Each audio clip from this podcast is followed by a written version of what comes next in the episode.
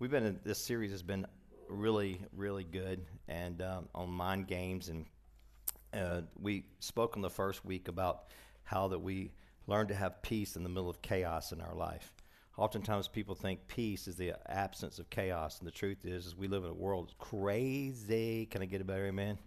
And so there's always chaos and things going on, but we can live in the peace of God, we can live in the purpose of God, and we can live in the plan of God in the middle of the chaos because our peace comes from the Lord.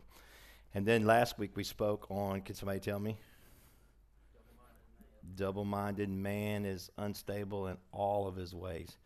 And we talked about being stable and, and, and having our hearts fixed upon the Lord. And so today, I want to just talk to you a little while today about um, having our mind right before God and having a transformed mind and having our heart right before God. Uh, it's very important that we understand and live from a place of a transformed mind.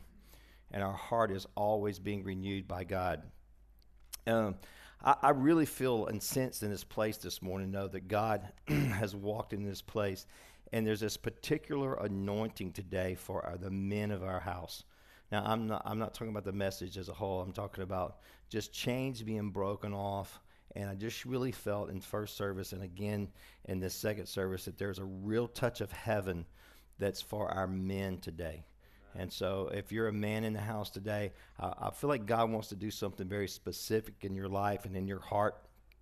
You know, we are we have this incredible God-given gift to lead and to uh, be the men that God's called us to be. And so it's so difficult sometimes for us to really allow the emotion of the Holy Spirit in our life because we try to be, you know, most of us guys are pretty unemotional, and and and and there are a few of us. You know, there's there's a few like Tim Bro cries, he cries quick, and he has a lot of emotion living inside of him, which I think is pretty cool.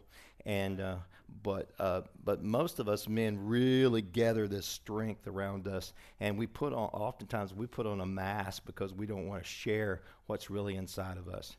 And sometimes in doing so, we also do that with God, and we just kind of block God out uh, emotionally, not not not mentally, not intentionally, but just emotionally block God out. And we need to sometimes just allow our emotions to be free with God and just allow God to love us and allow Him to put His arms around us and allow learn how to be. This is, you know, the Bible says that we're the bride of Christ. So we have to sometimes learn how it is as a man to be the bride, to be uh, knowing that God's loving and He's adoring us and that we're adoring Him. Am I making any sense to you this morning?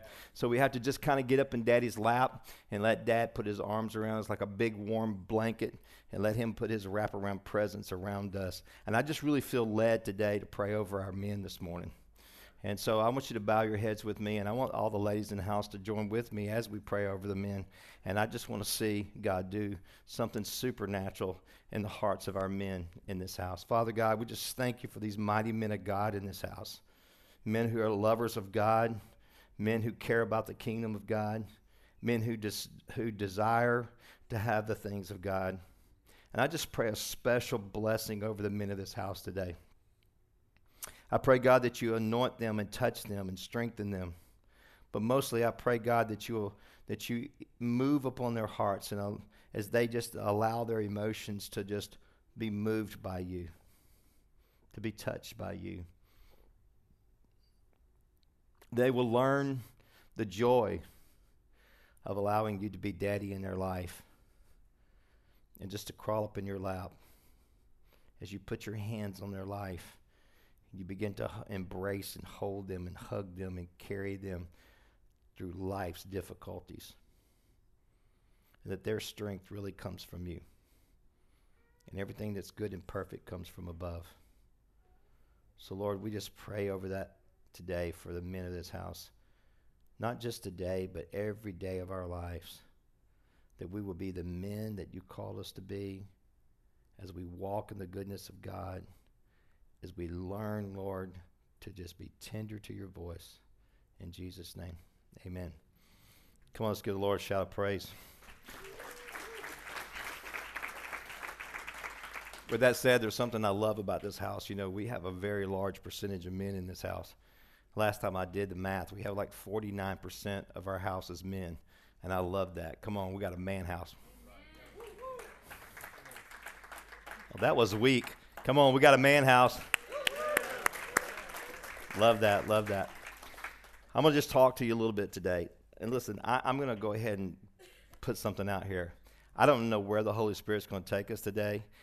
First service, I just I, I preached my introductions about all I got to, and it was just amazing what God was speaking. But I'm I'm not going to try to redo last service. I'm just going to try to be obedient to the Lord today. So we may get through the whole thing, or we may not. But I just want you to know that I'm more interested today in the Lord speaking to us and you hearing what God is saying more so than what I'm saying. So as I begin to speak, I want you to listen to what God is speaking to you about. Because there's something that God's wanting to speak in this house today, in this series of mind games, that God's wanting to do some transformation in our life. And for us to live in a dimension of the Spirit that He's called us to. And so that's my prayer today is that we hear what God is speaking. So it, God has called us to live in a complete life of freedom like a life full of peace, full of joy, full of holiness, full of righteousness, full of Him. And as we live in that place, the only way we can live in that place is to live from a daily renewed mind. Our mind has to be renewed every day. When I got up this morning, this one of my prayers this morning, early this morning, was Lord, today I die to you. I die out to who I am or what I think about today or what I want for today. I surrender to your purpose and your plan. I just want to encourage you today to hear what I'm about to say to you. When Paul said, I die daily, he was saying, Lord, I am in a place of complete surrender. For us to have a renewed mind, it has to come from a place of surrender. It has to come from a place of, like, God, I am totally, completely dependent up on you. And so when we live from that place, we have the mind of Christ. And having the mind of Christ ca- causes us to see different and hear different. So that the world around us, we live in this natural world around us, but we have a reality of another world. It's called the kingdom of heaven. So we live in this world around us. We live in this natural realm of the clock going off in the morning. We get up, we go to work, we have things to do, we got babies to feed, we got you know, bills to pay. We have all of this stuff that we have to do in the natural. But in the middle of the in the middle of all the natural, we're living from a kingdom and from a heaven's perspective. Are you with me today? And so God wants us to live that way. So for us to live that way, we have to completely have our mind renewed every single day of our life. So what does it mean to have a transformed mind? Let's start with the very basics of what it means to have a transformed mind. So let's read from the passage of scripture in Matthew 4:17. It says, "From this time on Jesus began to proclaim his message with these words: Keep turning away from your sin and come back to God, for heaven's kingdom realm is now accessible." He said, "Keep turning away from your sin and return to God. There has to be a place in our life that it's not a one time event that we turn to God and we say to God, God, I love you. I trust you. I believe in you. And I want to have and keep a repentant heart. Repentance is really a word of, of godly sorrow. And I want to help you this morning because I want you to understand that godly sorrow and condemnation are not the same thing. Godly sorrow is having a heart after God, where you desire and you want to please God. And when you have things in your life that are wrong or that are out of order, you have a godly sorrow about those things. Condemnation is a work of the enemy that he puts on you to make you feel defeated and make you feel like that God doesn't love you. Godly sorrow is, repent, is, is the love of God that leads you to repentance, that draws you closer to His heart, that allows you to see from a heavenly perspective. Are you with me this morning?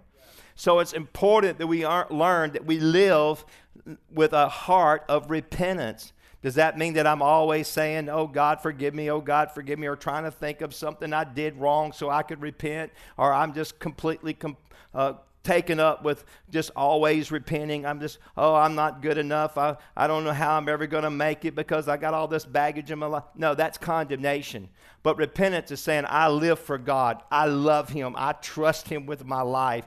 And when the Lord shows up and He touches you on the shoulder, you say, Lord, forgive me. I'm going to keep my eyes set upon you. I'm going to love you with all my heart. I'm going to be obedient to you. I desire to live completely in your presence all the time all the time. So there, you know, we can we, we don't hear a whole lot of preaching uh, about repentance anymore. I mean, like because we've heard so much preaching about repentance that it was like from a place of hell and damnation that we've forgotten about the goodness of repentance. And so repentance really is a purpose that put the purpose of God complete in our lives. So let's just deal with some a few things this morning. I still believe sin is sin. And I believe that you can you can live your life uh, and not be a sinner, but have mistakes or have sin in your life. I said this a couple of weeks ago, and I want to say it again. There's a difference between a sinful life and, and making mistakes. There's a difference between a weakness and wickedness.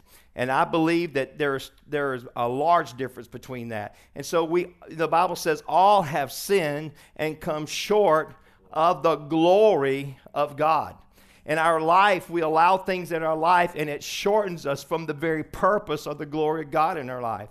And so, what does a repentant heart do? A repentant heart keeps us in a position or in a place where when we fall short of the glory of God or fall short of those places, we don't want to remove His glory from our life. We don't want Him to move, but we want to be in His presence. So, we immediately say, Lord, in my repentant heart, I, I want invite you completely, forgive me and wash me.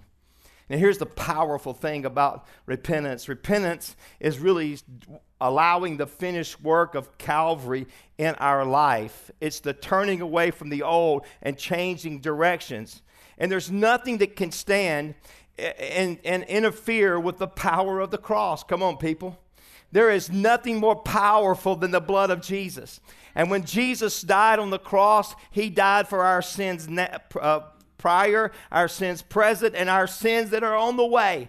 He died for all of our sins. And when we stand in the goodness of God and we believe on Him and we trust in Him, the, the work of Calvary, the blood of Jesus, has done all the work. We sang a great song today. When I thought I lost you and all those things happened in my life, I just, all, all I had to do was worship. Hey, it's no work on my behalf. You've already done the work at Calvary. All I got to do is just step into your presence. You know what? I can have a repentant heart without ever getting down and groveling in the floor. Oh, God, forgive me, God. I'm such a rotten egg. I'm so terrible, God. But a repentant heart is, I love your presence. I desire more of you and anything that would set me apart from that, God, I remove from my life because I'm a lover of your presence. I'm a lover of your glory. I'm a lover of your goodness. I'm a, I desire more of you in my life. Do you understand what I'm saying today? So, when it comes to the gospel and it comes to the cross, when Jesus comes into our life, when the gospel of Jesus, there's only one gospel, folks, and that's the death, burial, and resurrection of Jesus. That's the only way to get to heaven. There is not another way. He is the door, He is the answer. And so when we come to Jesus with our hearts repented and we step into His goodness, the miracles begin to happen in our life, and the light of Christ comes into our life. Now, when the light of Christ comes to any place or any person, guess what? Darkness has to flee. Come on. When light comes, darkness has to flee. And when praise comes and the light of God comes and worship comes and, the, and we look to the cross, the author and the finisher of our faith, darkness has to flee out of our life. And that darkness flees out of our life. It brings a gospel. The gospel brings a new revelation and insight to the kingdom of God. I have the same promise that the early church had that he would pour out his spirit upon us. He told us to go tarry at Jerusalem till my spirit is poured out upon you. And so they went and tarried there, and the Spirit of the Lord would come. And the Bible says that the Holy Spirit, I want you to hear this today, the Holy Spirit will be your teacher. Jesus said, I got to go away because when I go away, the Holy Spirit's going to come, and it's going to be a better teacher than me. Come on, that's pretty big, huh? When Jesus said the Holy Spirit's coming, he's going to be a better teacher than me. If we look to 2 Samuel, I believe it's, I'm sorry, 1 Samuel, the 19th verse, 19th chapter, it talks about the Spirit of the Lord came upon David that the Spirit of the Lord came upon him. But when we move to the New Testament, the scripture said that the Spirit of the Lord filled them. The Spirit of the Lord came, it, it didn't have a visitation, but it became a habitation. And this body is a temple of God, and the Holy Spirit becomes a habitation, and His Spirit dwells in us. It's the hope of glory. It's the Word. It's the it's it's everything inside of us. And this Holy Spirit brings education and learning, and and it teaches us, and it also brings revelation. It brings revelation. You know, the Lord has no secrets that He doesn't want to reveal to you. No, he just wants you to get in his presence so he can reveal those things to you. And he wants the Holy Spirit to become very powerful in your life. And we on the way on our way to receiving this or on in our purpose of receiving the Holy Spirit or our, uh, what we're doing is is we're renewing this mind. We're saying to this mind, "Come on mind, I'm not going to let my flesh or my mind rule me. I'm going to let the spirit of the Lord rule me. I'm going to let the spirit of God reign in my life." And His will be done in my life. Can I get a better amen this morning? So, Romans 12 and 2 says this Do not be conformed to this world, but be transformed by the renewing of your mind. I like how it says it from the Passion Translation. It says, Don't imitate the ideas and opinions and the culture around you, but be inwardly transformed by what? The Holy Spirit through a total reformation of how you think. Praise God, you're dismissed. You can go home now. That's all you need to know. Hey, you, a reformation, a work of the Holy Spirit in your life to totally change how you think, to totally renew your mind, to totally help you see from a different perspective. This will empower you to discern God's will as you live a beautiful life, satisfied and perfected in His eyes. This will help you live a beautiful life, very satisfied, living a perfect life in whose eyes? In God's eyes. In His purpose, in His plan, and His desire. It comes from this transformed mind, living the Holy Spirit. Oftentimes we think that having a good thought or bad thought is what the scripture's talking about. Like, I don't have any bad thoughts, or I'm a good person, or I do the right things. Can I help you just a little bit this morning? Oftentimes we think that if I don't have bad thoughts, I'm a good person. Let me, help, let me tell you, you can, there are some of the greatest, greatest, greatest uh, motivational speakers that are in our culture today who have never once had an encounter with God but they've learned how to train their brain to think the right thing. They've learned how to train their brain to, to, to speak positively and to do all those things, and they're good. And they, uh, in the New Age movement, one of their big things is meditation and, and your inner man speaking to you and your inner man talking to you. And so they've learned how to allow this, this uh, positive thinking and to, ref, uh, to change their thought pattern. It's a discipline that they use. And we kind of kind of could sneer at that maybe, but the truth of the matter is it works. It works. It works to help you, to motivate you to go be a better salesman or to be a better business owner, to be a better dad or to be a, it does work, but here's the problem. It still does not give you a heavenly perspective. It's still an earthly idea, and so therefore you don't know what the will. Go back to that passage of scripture for me, please. You have not come to the place that with a transformed mind that you know the will of God in your life. You know the purpose of God. I can't tell you how many people come to me week after week and say, Pastor, I just don't know what God's will is for my life. I don't know what His purpose is for my life. And here's what I want to tell you about that. The scripture tells us that if we live by the flesh, that we're going to reap the things of the flesh. But if we live by the spirit, we're going to reap the things of the spirit. So when we learn to walk in the spirit, we get a heavenly view of what our purpose here is, is here on earth. I was with an elderly gentleman, uh, minister friend, back years ago when I was a young minister, and he was blind, so he couldn't see.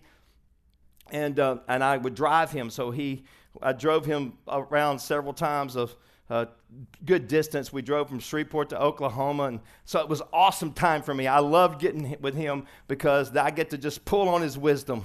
You know, uh, have him in the car, and uh, I was doing him a service, so I just asked him a billion questions, you know, about everything. And I was young, and so I was asking him one day, I was talking about, you know, God calling us to cities or calling us to a place. And I said, So, so tell me, Paul, see, what is, what is the will? How do we know the will of God for our life? He said, Well, what do you mean? I said, Like if God's calling me to a city, he said, Well, where would you like to live? And I said, Dallas, Texas. He said, Well, the will of God is to go to Dallas and do his will.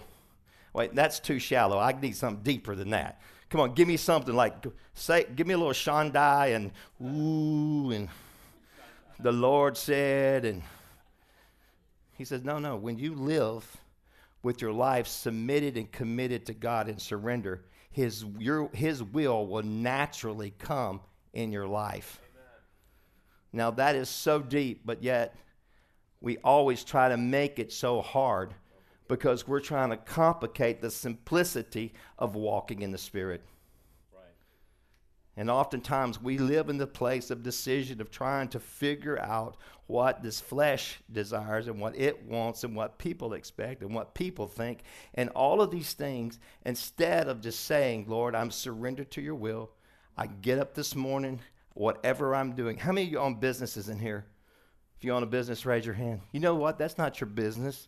That's God's business. And then when the moment you start saying, God, I'm going to run my business with a kingdom perspective, all those questions and things that you need, the Lord will start giving you strategic downloads of how to operate that business. Because if you submit your will and your purpose to God and his and, and your business to his kingdom, he will give you strategies from heaven. Come on. Anybody here this morning? Wake up. Come on, second service. Wake up. Y'all sleep too late. Y'all got y'all, y'all need to get up earlier. So we we have the purpose and the plan of God already. God has it, and He's wanting to download it in our life. We simply have to live with a renewed mind. Am I making any sense? And so we come to this place and we walk out and we know and we live the will and the purpose of God.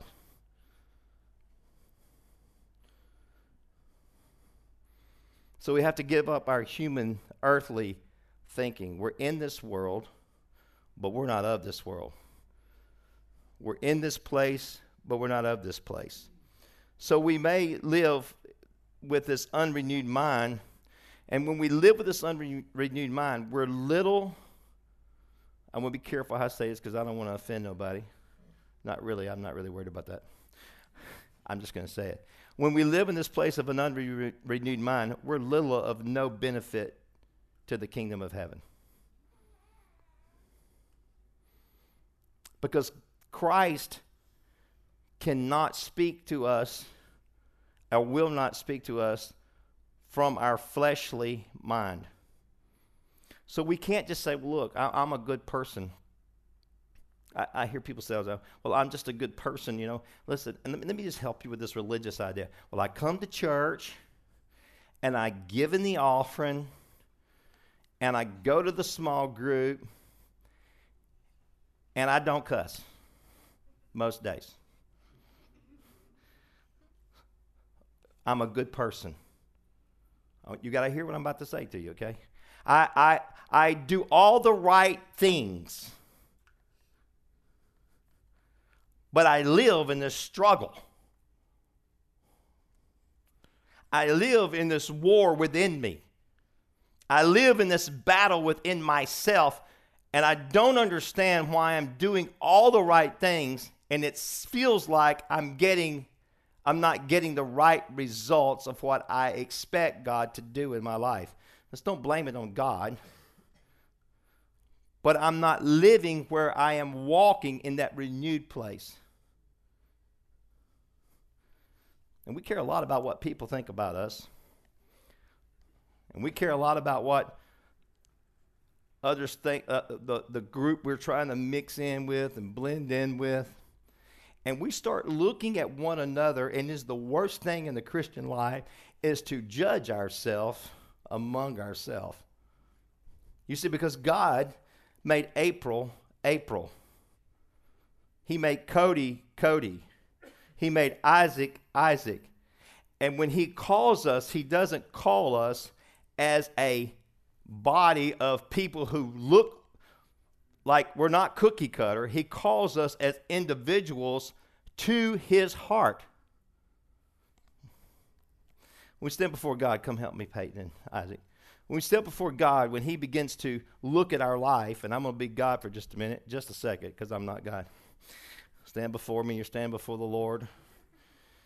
It's a miracle that you're standing here. You're standing before the Lord.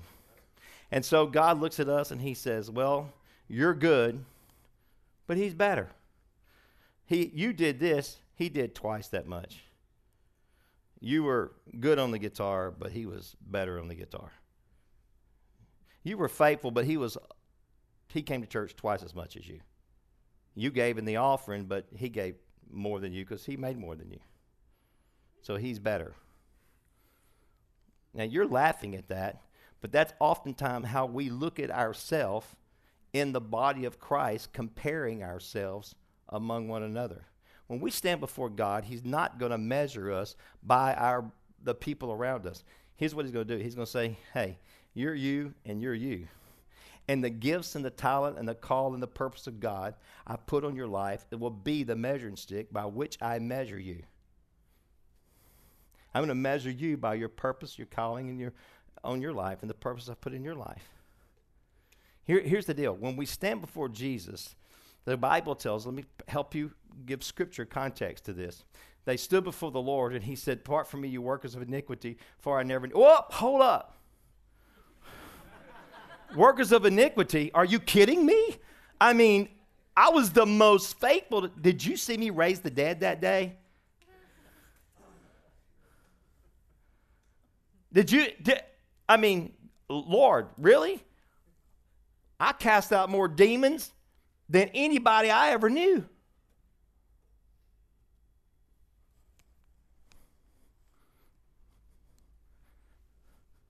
You see, God's not calling us to, to, to, to compare, He's calling us to have His heart. He said, "For I never knew you. I never you didn't know me. I didn't we wasn't intimately involved in this relationship. You went through the motions. You went you did all the right things, but there wasn't a place of intimacy with you and I.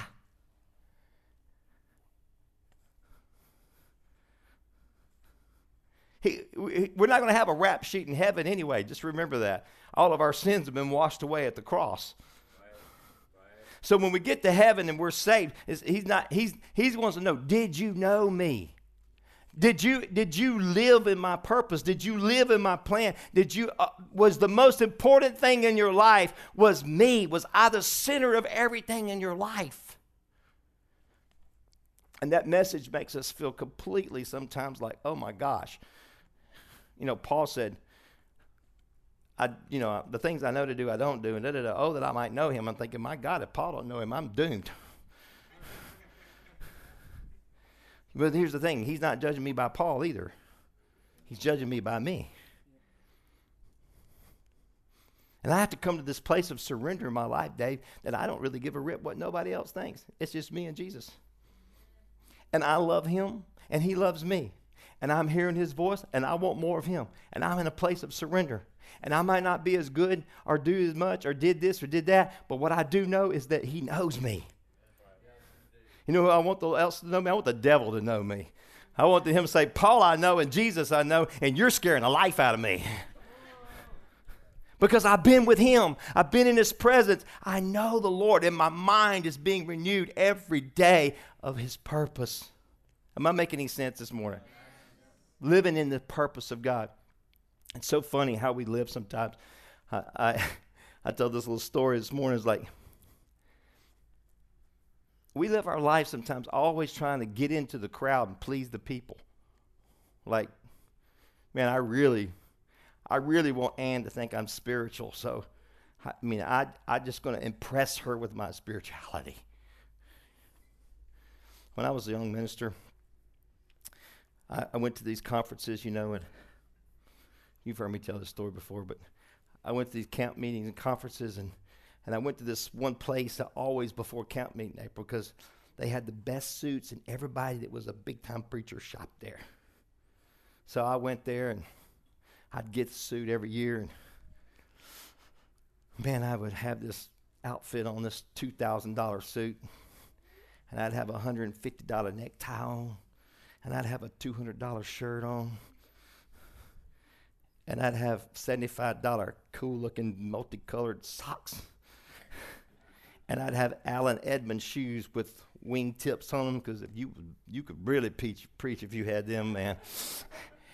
And I would go to this conference. I've been wearing about four thousand dollars worth of outfit because I wanted to fit in. I wanted to be a part because all the big time preachers had that label.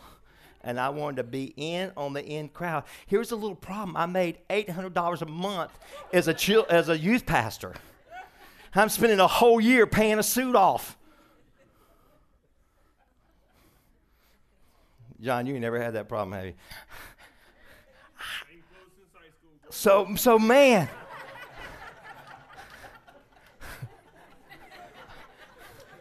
You got to be careful what you say to John. He'll shout back at you. So I wanted, I, and I wanted to be this preacher man. I wanted to be that so bad. So make sure you know when you took your coat off, you folded it inside out. Make sure everybody saw the label. Yeah. No pride. Broke as a joke. Didn't have enough money to eat, but I look good. Didn't have to worry about getting overweight to wear the suit because I didn't have any money to eat. And my favorite preacher was Anthony Mangun. And Anthony could preach, and I studied him, and I watched him take those notes. And he, and one day I asked him, I said, "Can I see your notes?" Sure. He had like 30 pages of notes for one sermon. Every word that he said was written out, and he had this incredible ability to read those notes and flip through them as he read them. And man, I thought that was awesome. So I went home, I typed up all my notes, and man, I'm going to be this great preacher. And I'm going to type every word I'm going to say, and I'd get up there and start trying to read it with my dyslexia. Let me tell you how bad that went. It's terrible. It was horrible.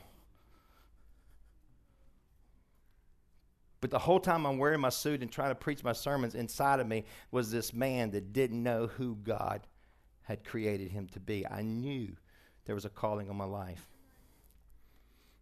But I was trying to find myself in a fleshly fashion. I could tell you so glad I'm delivered from suits in Jesus' name. I wore one to a wedding last night. It was horrible. I felt like I was in a straitjacket.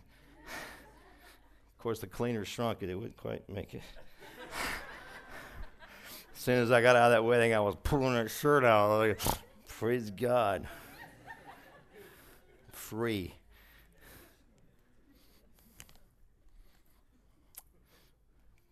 You got to come to this place in your walk with God. You don't really give a rip what people think about you. I, I need somebody to catch an attitude this morning. Like, I really don't care what you think about me. What I really care is what God thinks about me. What I'm really concerned about is that my mind is renewed and I know who I am and who I'm called to be and what my purpose is. Because that's a life of complete freedom. That's a life of joy. That's a life of peace. Somebody asked me, said, how, I don't know how you do that pastoring thing. I'll tell you how to do it. I have the grace on my life to do it because I'm called to it. And I know who I am in Christ Jesus. And when you walk in the grace of the purpose of your calling, there's something that's freeing about that that you can't explain. Am I making any sense to anybody today? So good. So, having our minds transformed is a completely different perspective. We live and we think and we co labor with Christ. That's called sonship. Ephesians 2 says this And his fullness fills you, even though you were once like a corpse. dead in your sins and offenses. It wasn't that long ago that you lived in the re- re- region of religion and customs and values of this world, obeying the dark rulers of this earth, earthly realm, who fills the atmosphere with his authority.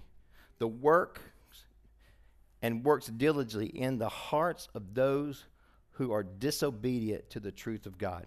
It wasn't that long ago that you were walking in this darkness, fulfilling the lust of the flesh, obeying the pride in your life, bound to the authorities of this world. The corruption that was in us from the birth was expressed through the deeds and the desires of our self life and we live by whatever natural cravings and thoughts our minds decided, living in a rebellious, living as rebellious children, subject to God's wrath like everyone else. But God, everybody say, but God, still loved us with his great love. that you already just like that that to just gets you so excited because when I am just at my worst, when I'm when I am uh, when I am at the worst of my life, the the bottom of the barrel, and I'm, my life is a teetotal wreck. But God. No, no, that but God is more than just a but God showed up. But God, in His love and in His mercy, was already working on my behalf. But God. So good. I, got more excited about that than you did. I probably needed but God more. But God still loved us with such great love. So he is so rich in compassion and mercy. Even when we were dead and doomed in our many sins, he united us into the, the very life of Christ and saved us by his wonderful grace. He raised us up with Christ, the exalted one, and we ascended with him in the glorious perfection and authority of the heavenly realm, and we are now co seated one with Christ. But God. But God. You know what God did? God said, Whoa, whoa, wait a minute.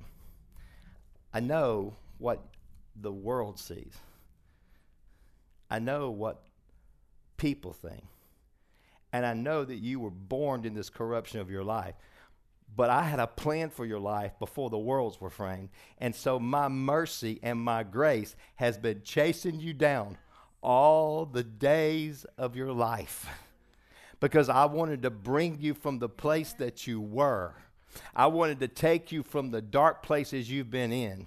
Come on, Gio, let me borrow you for a second. He said, I want to take you from the from the the the the, the sin and the corruption of your life. Because I think of more of you than you think of yourself. And I've got you sitting co laboring with me in heavenly places. Whoa, whoa, whoa. What do you mean, God? He said, I'm placing my authority on your life. I'm placing my purpose on your life. I'm giving you the crown of righteousness. I'm making you perfect. And so, what are you going to do with that? Now, I've given you the authority to go and act on my behalf. Woo! Come on, somebody. I'm talking about I'm co laboring with the God of the universe. Oh, Never mind. Did you get it? Because you're powerful. I'm co laboring with God of the universe. He has set me in a high place. I listen, I don't need to have your status quo. I'm as high as it gets. I'm in the most lofty place there can be. So the president don't need to know me because Jesus knows me. And the governor don't need to know me because Jesus knows me. And that, where are you going? And then, uh, I, I am co-laboring. Come on, we got to co-labor. You want to preach a little bit with me? And so I'm co-laboring with Christ in heavenly places. And I have authority. I can speak to the enemy. The enemy tries to come into our life. I speak to him, get out of my life. The enemy's like, woo, Geo, get back. Why, why are you afraid of him? Because he's been sitting in heavenly places with God. He has authority over and he rules.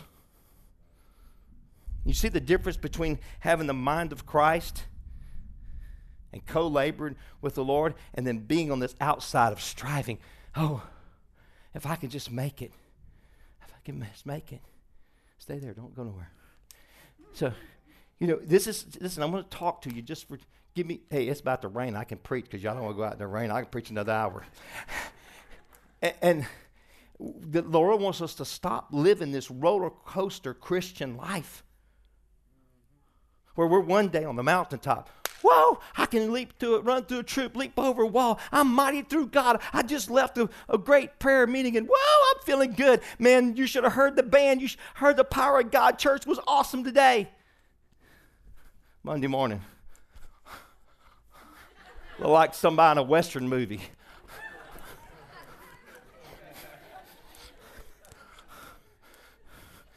Please, my Sunday, come quickly. I can't get to the house of God. You're riding. Uh, somebody just go ahead and shoot me, finish me off.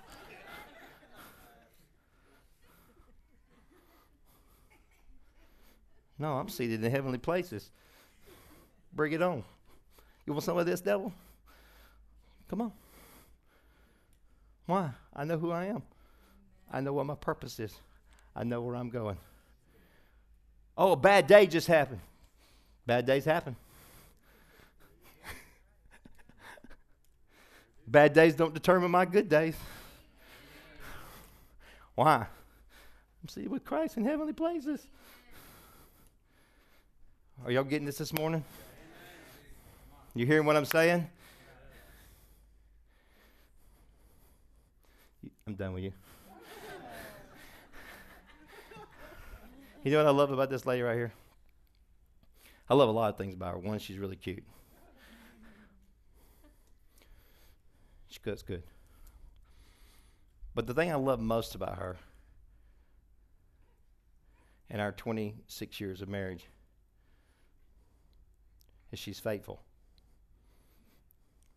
You're never going to find her hooping and hollering about Jesus. Just not going to find, she just don't do that. She's not going to be like, whoo-hoo. But you know what you're not going to find her doing? Acting like Jesus don't exist. She's steady. I can't tell you the times she's picked me up off the floor and said, That ain't God, boy. I know, but I want to throw a pity party right now. Well, go ahead. Ain't nobody coming but you and the devil, and he's the only one enjoying it. Steady, unmovable, unchanging. She has some bad days? Yeah. She lives with me. but the deal is, she's found her place in God and knowing who she's created to be. Therefore, I'm not going to live in condemnation or guilt or shame. I'm not going to live in this up and down motion.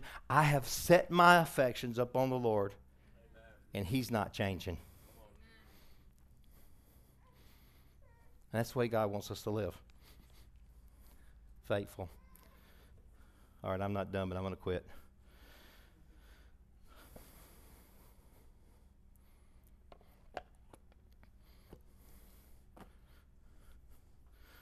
God wants us to be mature, and I, I want to say this with a little grace on it because I know we're on a journey. But We make a lot of excuses for not growing up in Christ. Am I helping anybody today? We make a lot of excuses for not growing up in Christ. And we want to live on the bottle. That was good. I need a drink. We want to live on the bottle. And we had these moments where the Lord prepares a table for us with a ribeye, a filet mignon, and a baked potato. And we taste it, and it's good. But because we live so in the flesh, we tend to go back to the bottle. And we never mature. So therefore, we never live in the fulfillment and the purpose of God in our life. But the reason why is it's not because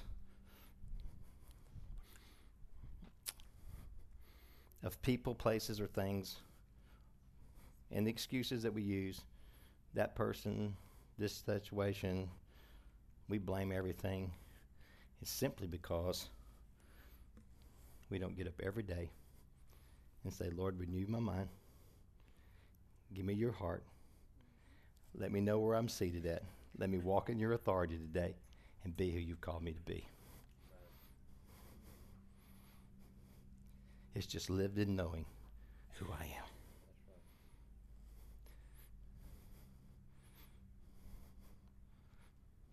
And walking in his image and his purpose, his plan for my life. Heather, you can come.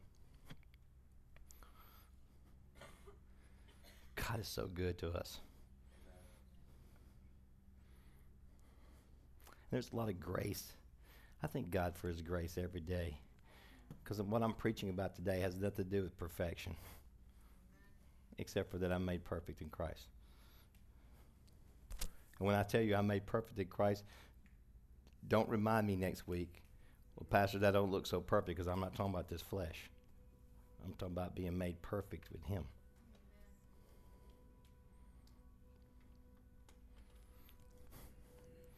And His grace and His love is so powerful in our life. His goodness is so powerful in our life. And He wants us so bad to live in, our pur- in His purpose and, our pl- and His plan for our life. And He's given us so much authority over the enemy.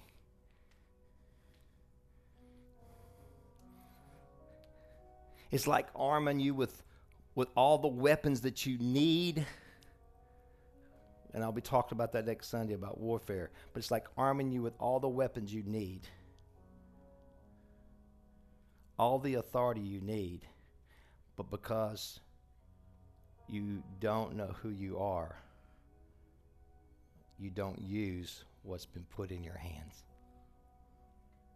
He wants you to know that you're his bride, that you're his girl, that you're his son, and you're sitting in heavenly places with him. And my favorite scripture in all the Bible, and no weapon formed against me shall prosper. Bring it on. I'm armed and dangerous. Why? Because I'm powerful. I'm powerful because I'm seated with Him and He's placed His authority on my life. Is that a good word? Are y'all ready to go win the war? Live in peace? Overcome the enemy? Walk in faith? Have great anointing on your life? Break off the darkness around you?